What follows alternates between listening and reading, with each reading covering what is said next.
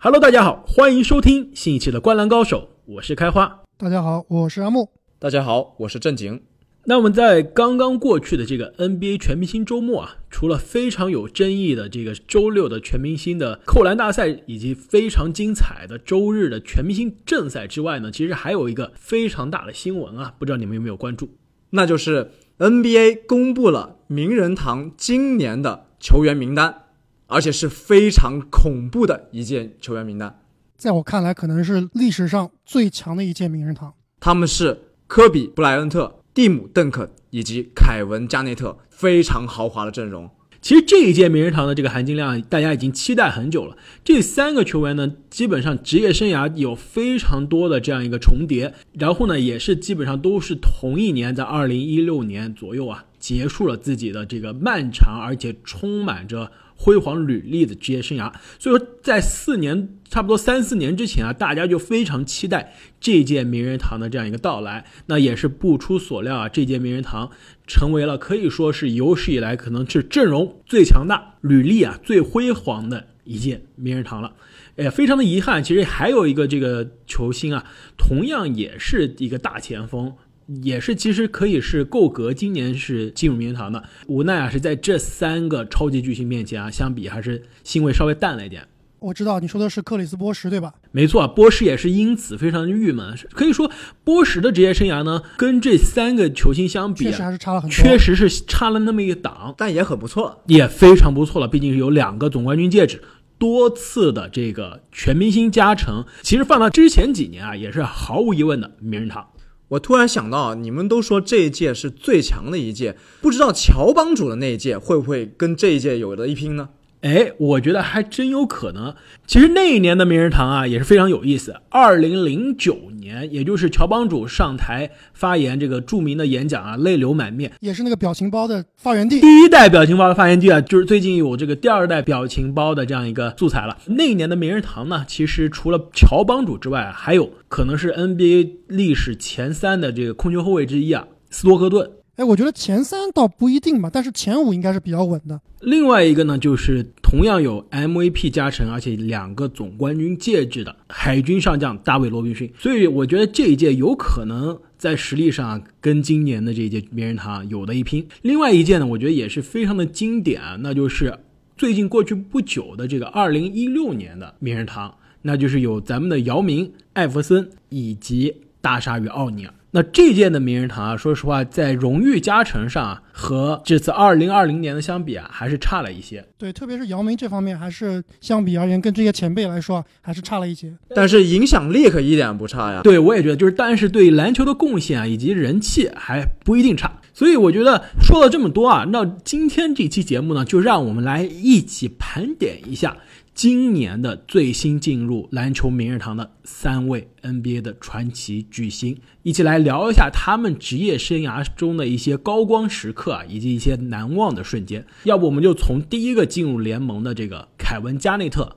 开始。哎，我第一次听说加内特啊，就是那个可怕的传闻说他可以摸到篮板的上沿。从此啊，这一名从高中就加盟 N B A 的球员就开始了他传奇的职业生涯。那么加内特一九九五年以第五顺位加入了 N B A， 整个职业生涯里面得过一次总冠军，一次最有价值球员，十五次全明星，四次 N B A 第一阵容，拿过最佳防守球员一次，并且九次进入了 N B A 最佳防守阵容。可以说、啊、这个凯文加内特的这个二十多年的职业生涯，荣誉是真的是让人数都数不尽。但是我觉得更关键的一点啊，就是他的打球的风格可以说是从某种程度上开创了一个全能型的内线的一个先河。可以说在他进入联盟之前啊，很少有人能看到这样一个能内能外、能防守、能进攻，并且还能策应，就是一个全能型的这样一个中锋或者大前的这样一个角色。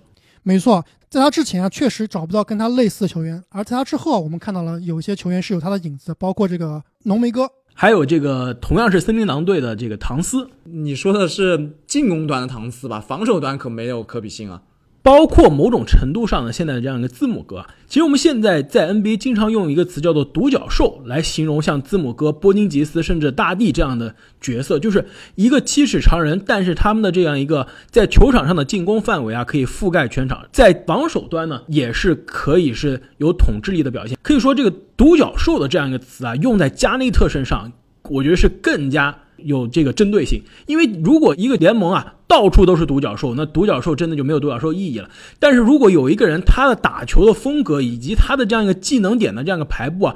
完全超越了他整个时代，那我觉得他才是真正意义上的独角兽。所以说我觉得加内特在九十年代末在二十世纪初就打着二零一零年二零二零年的篮球风格，我觉得他就是那个时代的独角兽。所以说啊，加内特其实是一个超越时代的球员，他如果能早一点遇到这个小球时代，那他将是一个会投篮而且会罚球的字母哥。可惜啊，受限于当时的时代，当时森林狼的教练还是让加内特更多的去练习被打，去练习翻身跳投。想象一下，如果加内特这样一名运动天赋以及他的这个技术合为一体的球员，包括他的投篮能力，对吧？对，其实我们印象中加内特他不怎么投三分，但是他的长两分的投射是非常非常突出的。没错，当这样一名球员不但能投射，而且能像字母哥那样冲击篮筐的话，放在现在这个时代是非常可怕的。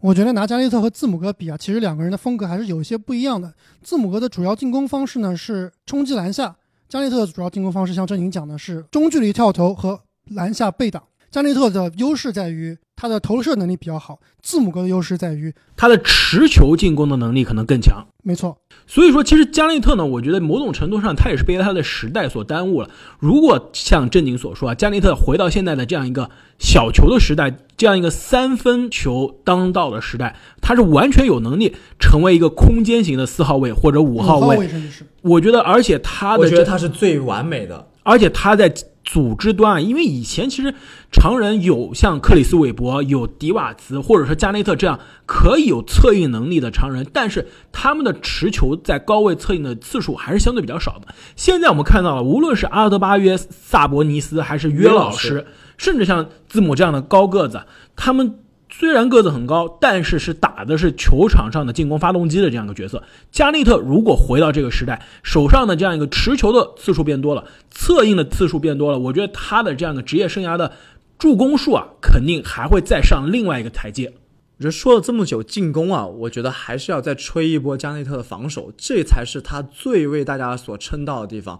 他可是第一个我印象中听说可以从一号位防到五号位的人。现在的勇士防守大闸格林，我觉得就跟他的风格非常类似，但是格林的身体素质比加内特比还是差了好几个台阶啊。而且格林虽然垃圾话天天喷的不断，但是他在垃圾话的这样的名人堂的排行中啊，也达不到加内特的等级。而且加内特的垃圾话不仅是对对手、对裁判、对球迷啊，他连自己的队友都要喷垃圾话。你以为格林就不喷队友了吗？但是格林从来可没有把自己的队友喷哭过。不，但是格林可是喷散了一个王朝啊。呃，这个我还真不太确定。但是我确定的是啊，当年这个凯尔特人王朝的时候啊，著名的一个镜头就是大宝贝格伦戴维斯啊被加内特在板凳席上是硬生生的喷哭了。戴维斯啊在这个全美直播的镜头面前啊，用毛巾盖着脸在这个掩面哭泣啊。那是不是他这个绰号的来源啊，就是这场比赛之后？而且这件事还并没有影响了他跟加内特的关系，而且这件事可能让他更敬佩这个精神上的导师了。而且在凯尔特人全队跟雷阿伦闹僵了之后啊，戴维斯也是非常这个坚硬的站在了加内特这一边。在加内特他的风格可以说是开创了一个先河之外，我觉得他进入 N B A 的这样一个故事也是一个划时代的一个标杆。九五年的加内特进入了 N B A 是以高中生的身份，在他之后九六年我们有了科比，九七年我们有了麦迪，后面当然我们有了詹姆斯，有了魔兽霍华德。可以说是加内特他在 N B A 的这样一个立刻开始的这样一个成功啊，给这些年轻的这样一个高中生有了信心，直接选择进入 N B A。 同时我们可以想象一下，当时作为这个开创者加内特的身体素质以及球探们对他未来的这个畅想是高到了一种什么样的高度，才能让他破例作为一名高中生就进入了 N B A。 可以说明尼苏达森林狼他的管理层在 N B A 一直以来并不是一个顶级的管理层，但是在加内特的这个身上、啊、这笔豪赌算是赌对了。但是呢，又从某种程度上来说啊，我觉得是这支球队的管理层耽误了加内特。可以说是加内特在明尼苏达的期间，球队呢是从九七年到零四年啊，每年基本上都进入了季后赛。但是呢，除了零四年就是 M V P 的那一年啊，基本上是每年都要死在第一轮。那时候的加内特其实跟那段同期的麦迪是很类似的，就是打出爆炸的数据进入季后赛，但是季后赛啊永远是跨不了第一轮的这个门槛。对，那个时候我能记得他的最强的两个帮手啊，一个是外星人卡塞尔，一个是狂人斯普雷维尔。哎，那你还说的是他的这个 M V P 赛季，就是森林狼常规赛战绩啊领跑西部的那一年。那一年是有卡塞尔和斯普雷维尔的加持啊，之前他的队友可是连这样的水平都达不到，最强的可能就是斯泽比亚克了。所以说大家都说这个浓眉哥啊，在鹈鹕之前是被他身边的队友耽误了，其实加内特的职业生涯很长一段时间也是被队友所耽误了。其实大家说这个詹姆斯的身边一直没有足够好的陪衬，但是其实他有身边有多次进入全明星的大 Z， 包括后来有给詹姆斯找来了比如说本华莱士、奥尼尔这样的帮手，同时呢詹姆斯还把莫威廉姆斯硬生生带进了全明星。可以说詹姆斯身边的这个帮手比不上其他很多的巨星，但是比加内特还是绰绰有余。所以啊，当加内特受够了这个队友不够强大的苦之后，他痛定思痛，引领了这个联盟一笔非常疯狂的交易，组成了历史上鼎鼎有名的三巨头。这样看来啊，加内特又是开创了一个先河，那就是球星抱团组成三巨头的这样一个先河。零七年的这样一个转会呢，一下就促成了凯尔特人的三巨头，而且这也是我们印象中啊三巨头一下子就夺冠的第一个先例。而且当时他们组成这个三巨头啊，真的是震惊联盟，因为他们三个人分别在三个位置上都是联盟顶级的水准，而且非常的平衡，而且他们每个人都是当打之年，而且是有负责进攻，有负责防守，有负责持球得分，有负责外线投射，可以说是个非常非常均衡的一个阵容。而且凯尔特人也非常的英明啊，当时好像是一个七换一的一个超级大交易，凯尔特人是送出了非常多的年轻人，但是呢他还留下了唯一的年轻人，那就是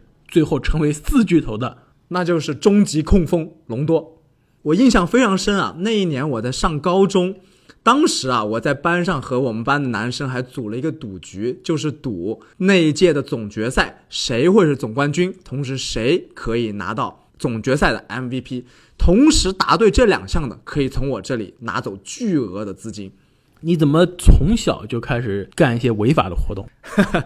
当时啊，大部分人其实都猜对了总冠军的归属，因为这三巨头确实是太震撼了，当时我的心也是凉了一半。不过呢，所有的人都认为如果凯尔特人夺冠，加内特将会是当之无愧的总决赛 M V P， 结果所有人都猜错了，所以我保住我的资金，没有在高中就破产。其实事实上呢，那一年的这个季后赛，加内特可以说是球队的这样一个主心骨，虽然皮尔斯在这个总决赛对抗湖人的比赛中啊，可以说是在进攻端虐爆了对方的防守，而且有一场这个著名的王者归来之战，对，王者归来之战可以说是把这个眼球和数据都赚到了，但是防守端的大闸真的是加内特。而且那一年的季后赛呢，加内特无论是在赢球贡献值还是防守的高阶数据上都是领跑全联盟。而且我们不要忘了，那一年的常规赛的最佳防守球员就是凯文加内特。其实在加内特、啊、退役之后啊，他也一直没有闲下来。呃，之前呢其实是在电视台这个有这个自己的这个专属的节目。对，他当时也是加入了这个 N B A 的 T N T 的这个主播组。其实去年啊，他这个领衔主演的这个电影啊 Uncut Gems， 就中文叫做原钻，也是大获成功，可以说是无论票房还是这个评论都非常非常的好。可以说加内特是为数不多啊，职业生涯结束之后还把身材保持的跟运动员的水平一样的一个 N B A 球员，也非常期待啊他未来在好莱坞有更多的这样一个发展。巅峰的加内特啊，在他的位置上可以说是独树一帜，没有很多人可以跟他交手。但是呢，有这样一名球员可以和他正面交锋，那就是蒂姆·邓肯。曾经有人采访加内特啊，就问他这个你对蒂姆·邓肯的印象怎么样？加内特回答非常搞笑啊，他说不管你相不相信啊，我基本上没怎么跟邓肯说过话。跟邓肯说话呢，他嘴巴里蹦出来都是一些很简单的词汇，比如说哦，好的，呃，打得不错，防死你了，这种很简单的话。所以说这两名球员的对位啊很有意思。那么不如接下来我们就谈谈本次名人堂的另外一名重量级球员蒂姆·邓肯吧。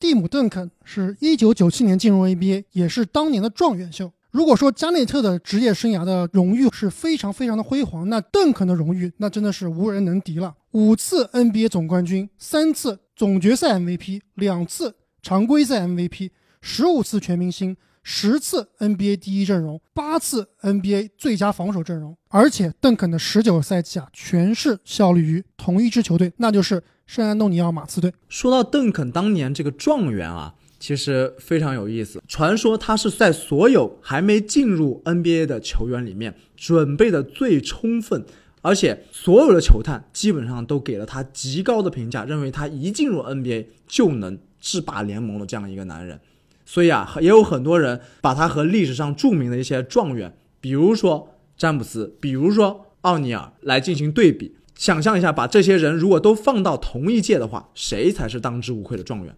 而且说到邓肯啊，就很多人会想起来，他其实在大学的时候啊，他是个非常非常厉害的这样一个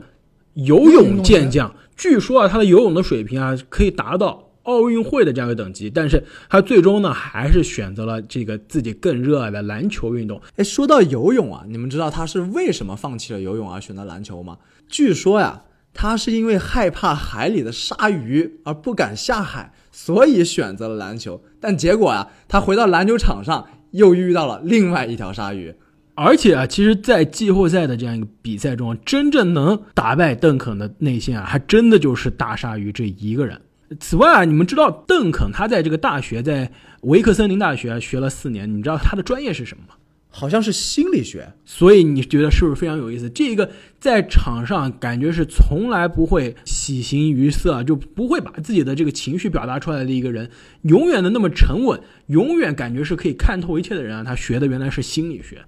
而且啊，邓肯他在大学打了四年篮球啊，才进入 N B A 啊，可以说他的这样一个长期的准备呢，也给他一个比较早熟的这样一个 N B A 的职业生涯。邓肯来了 N B A 的第一年，场均数据啊就基本上有二十一加十二，而且第一年就进入了全明星。二年级的邓肯没有进入全明星，但是在九九年就已经带领圣安东尼奥队拿下了 N B A 的总冠军了。可以说二年级就带队夺冠啊，真的是在历史上 也, 也实属罕见。而且不仅如此啊，在他新秀合同结束之后啊，零二年零三年又背靠背连续两次拿下常规赛的 M V P。 而且整个邓肯的这样一个职业生涯跟马刺的这个球队一样，是一个非常非常持久然后非常非常稳定的这样一个职业生涯。邓肯的十九赛季啊，从来没有一次缺席过季后赛，并且啊，马刺王朝的这样一个时间段啊，也是延续了有十五年之久。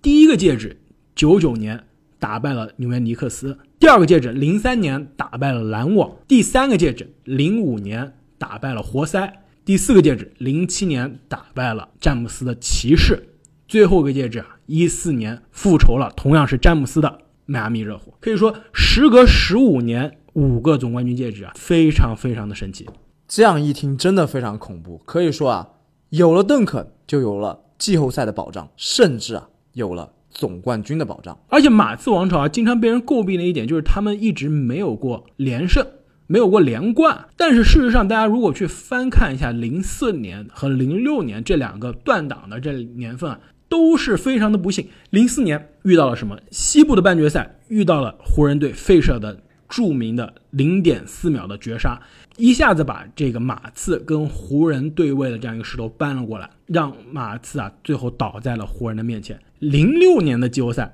遇到了什么？马刺跟最终的这样一个西部冠军小牛啊，在半决赛大战了七场，在最后第七场还有三十秒的时候，马刺还领先三分，最后诺维斯基的这样一个上篮被吉诺比利啊非常愚蠢的犯规了，让诺维斯基打了一个二加一拖入了这样一个第七场的加时赛，最终小牛夺冠。可以说这两次非常不幸的遇到了这样一个绝杀的状态，导致马刺这两年没有进入总决赛，而且这两年总决赛的对手呢都并不是那么强。如果这两年马刺战胜了西部的对手进入总决赛，很可能我们将看到了就是零四、零三、零五、零六、零七五连冠的马刺队了，包括还有和热火的第一次总冠军啊，当时他们也是被雷阿伦一个不可思议的三分拖入加时，在那个三分之前我都已经开始庆祝庆祝马刺的胜利了。没错，其实大家说的非常多的这个总决赛的绝杀，可能说的最多的是欧文的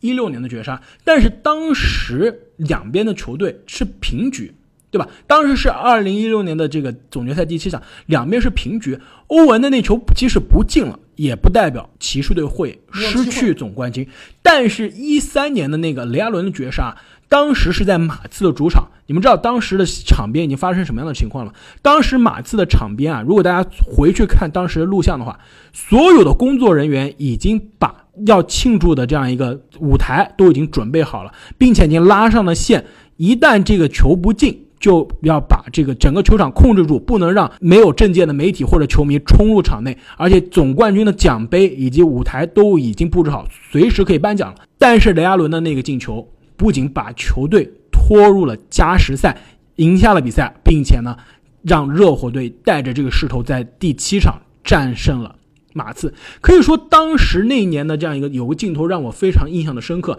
就是在邓肯在关键时刻打巴蒂尔勾手没有进的时候之后啊，邓肯非常非常的生气，在后面防守的这个回合中，第一次我是印象中第一次看到邓肯表现出了一个非常懊悔的这样一个表情，并且愤怒的拍了地板。那一刻其实我知道连石佛都已经急了急了我觉得可能马刺的胜算非常非常的渺茫了。也是那一年的马刺呢，最终非常不幸的倒在了这个热火的三巨头面前，但是不到一年这个顽强的马刺啊，就重新站了起来。在一四年，可以说是那年总决赛，我跟正经我们每一场比赛都是一起看的。那年的这个马刺可以说是把热火的三巨头打得无话可说，毫无脾气。对，说了这么多邓肯的荣誉啊，我觉得邓肯应该是比较没有争议的历史第一大前，你们觉得怎么样？没错啊，我觉得能够接近邓肯的人，包括我们刚刚提到的加内特，还有单核夺冠的诺维斯基，包括这个巅峰期非常长的这个职业生涯的马龙，甚至这个职业生涯并不是很长，但是巅峰非常爆炸的查尔斯巴克利。其实这些人呢，他们在这个历史最佳大前的位置上都比邓肯啊稍微还是差了一些。除了这个荣誉等身的这个历史生涯啊，我觉得邓肯虽然大家都叫石佛，他不苟言笑，但是其实呢他还是一个非常有意思的人。我听说一个故事啊，就是在刚刚加盟马刺了之后，为了宣传啊，这个摄影师呢要给马刺的球员们拍一些照片，看到这个邓肯啊非常的木讷，站在旁边一句话也不说也不笑，那摄影师就对当时这个马刺核心大卫罗宾逊说，哎，你去跟他随便说点什么吧，让他笑一个。然后呢大卫罗宾逊就过去和邓肯两个人开始讨论起了爱因斯坦的相对论。那么另一个透露出邓肯很有意思的故事啊，就是在邓肯第一份合同结束之后，他其实呢已经自己决定续约了，但是呢为了逗他的导师波波维奇，他就跟波波维奇说，哎呀，我想去奥兰多。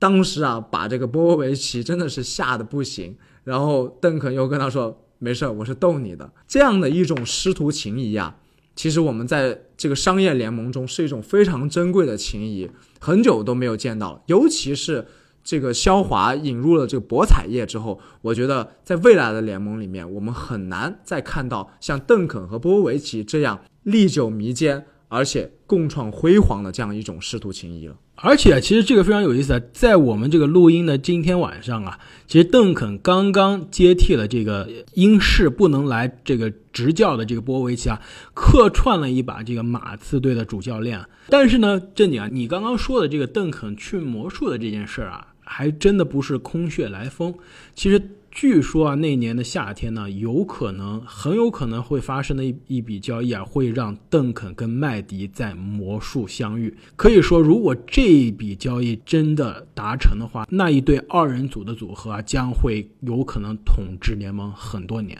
最后一个我想说的关于邓肯的故事啊，其实发生在我初中的时候。刚刚正经啊，你说你高中的时候啊，一直忙着在社赌局啊，这我非常的羡慕。那时候初中的我呢，一直其实是忙着我们有一个课啊，叫做阅读课，就是我们语文老师呢，每周会花一节课的时间，让大家去自己带一些课外读物在那儿阅读。结果你带的是《体坛周报》。哎，你说还真对，灌篮。但是呢，每个人呢需要做这个读书的笔记，把你们读的这些有意思的故事啊都记下来。我身边的同学呢带的呢都是故事会。读者比故事会还好一点，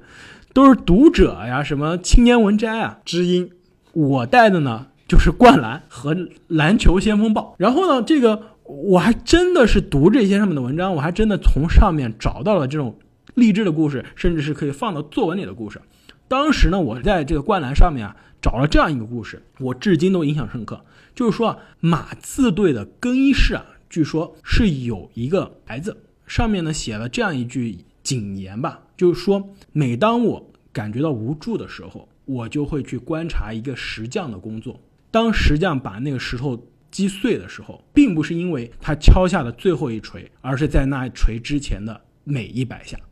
其实这一句话呢，可以说是非常非常好的表现了马刺队这个球队的更衣室的文化，这个球队的胜利的哲学，以及代表了邓肯的这个人的气质，那就是大音希声，大象无形，大智若愚，非常非常的勤勤恳恳，不停的耕耘，不停的坚持，最终获得了胜利。其实当时的我我一直不太确定这个故事是真的还是假的，是不是我们这个球迷杜撰出来的。直到二零一四年马刺在复仇的这个总决赛之战中啊，战胜了热火。那时候我已经来到了美国啊，我那天在马刺夺冠的第二天的早上，我看到纽约时报上的一个文章。我还以为你第二天去当了石匠呢。纽约时报体育版那天关于马刺的标题就是说，马刺的胜利是坚持的胜利。然后这个文章的第一段就引用了这一个关于石匠的名言。那时候我才知道，原来这个故事啊是真的。而且当时的这个文章里面说啊，马刺队不仅在更衣室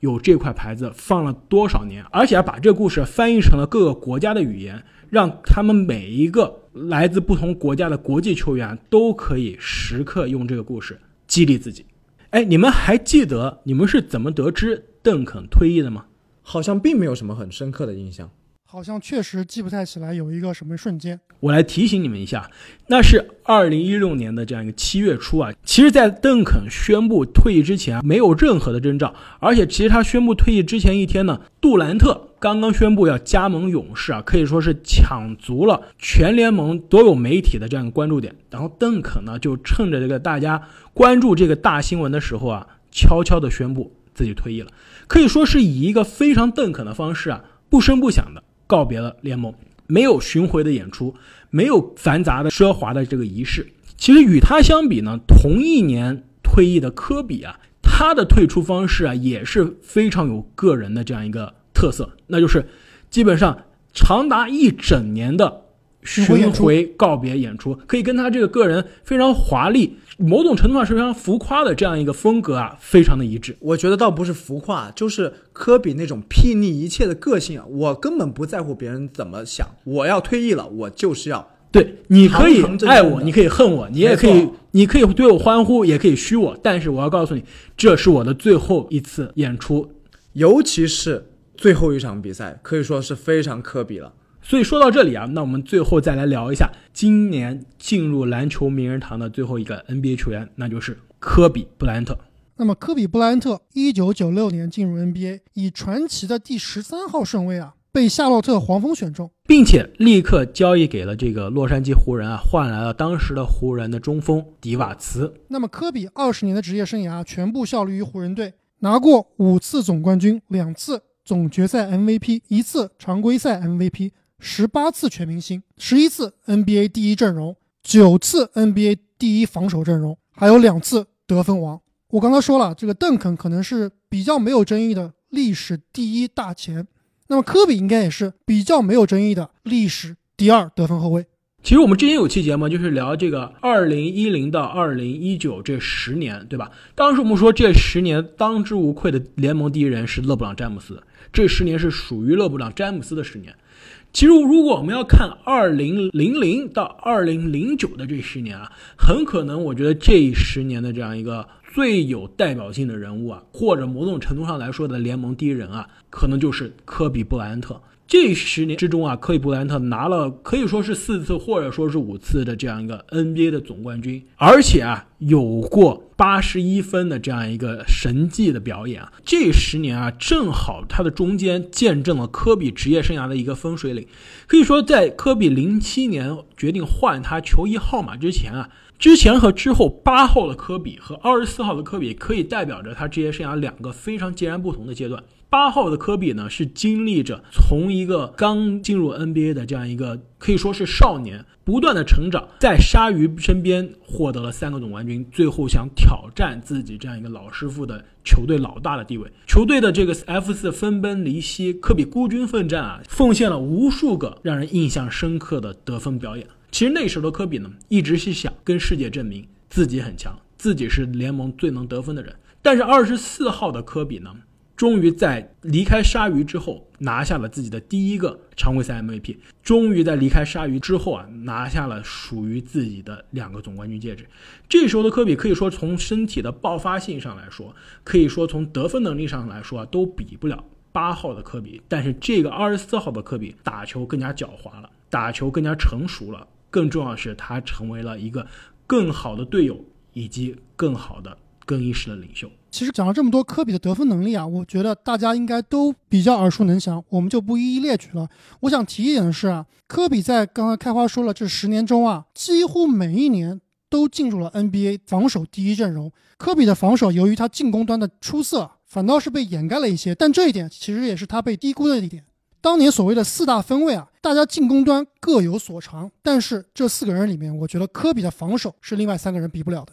我觉得另外一点，其实科比被人误解或者说被低估的一点，就是他的这个投篮啊。其实现在我们这个可以说是魔球当道，定量的分析、数据分析更加当道的时候，打球大家都更加合理了。所以说，很多人会觉得科比当时的这样的风格是不够高效的，而且都觉得科比投篮不够准。对，都有很多图片啊，把科比画成一个打铁匠。但事实上呢，科比的确是有过很多著名的这样一个打铁的表演。其实所有的高得分的这样一个球员都有过这样一些失常的表演。但事实上呢，科比啊，他的这样一个两分球的命中率，尤其是长两分或者突破的命中率，一直是在联盟顶尖的水平。的确，科比的这个三分球命中率以现在当今 N B A 的标准上来说啊，是差了一些。但是不可以忽视的是，科比持球创造进攻，甚至经常是持球在三分线外啊干拔三分的能力，这个跟站着空位拿队友的传球直接投篮啊是完全不同的。首先的确难度更高了，但是这对对手的这样一个防守的伤害啊也更大了。这也是为什么库里他对于对手的这样防守的威胁更大，他的这样一个三分球的命中率比一个接球就投的球员的这个三分球命中率杀伤性更强，就是因为他对于对手的这样的防守啊有更大的破坏性。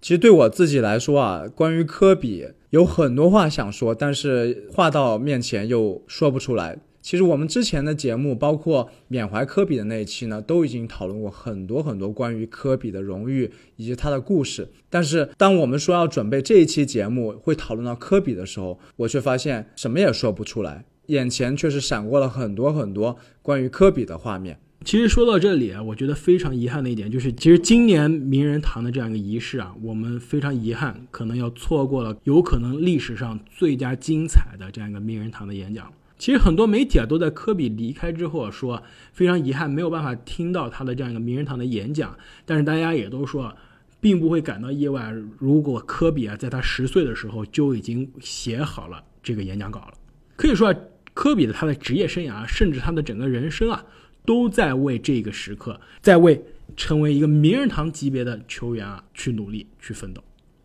其实我们说了，这一届可能是我们印象中啊最强的一届名人堂了，正好也是凑巧这三个传奇巨星啊都选择在同一个时刻退役了。你们说啊，我们未来十年或者二十年会不会遇到一个超越这一届的名人堂组合呢？其实我们看一下现在这个联盟顶尖球员的年龄档啊，三十岁以上的球员有很多很多是非常非常强的。对，那我们现在三十到三十五岁这个区间，我们现在有威斯布鲁克、哈登，包括杜兰特和库里，都是拿过 M V P 的球员。还不要忘了我们的这个老詹啊。此外还有从来没有拿过 M V P 但是职业生涯也是非常优秀的克里斯保罗。可以说这些球员如果有两到三个选择在同一年退役啊，我们也将会看到一个非常星光闪耀的名人堂组合了。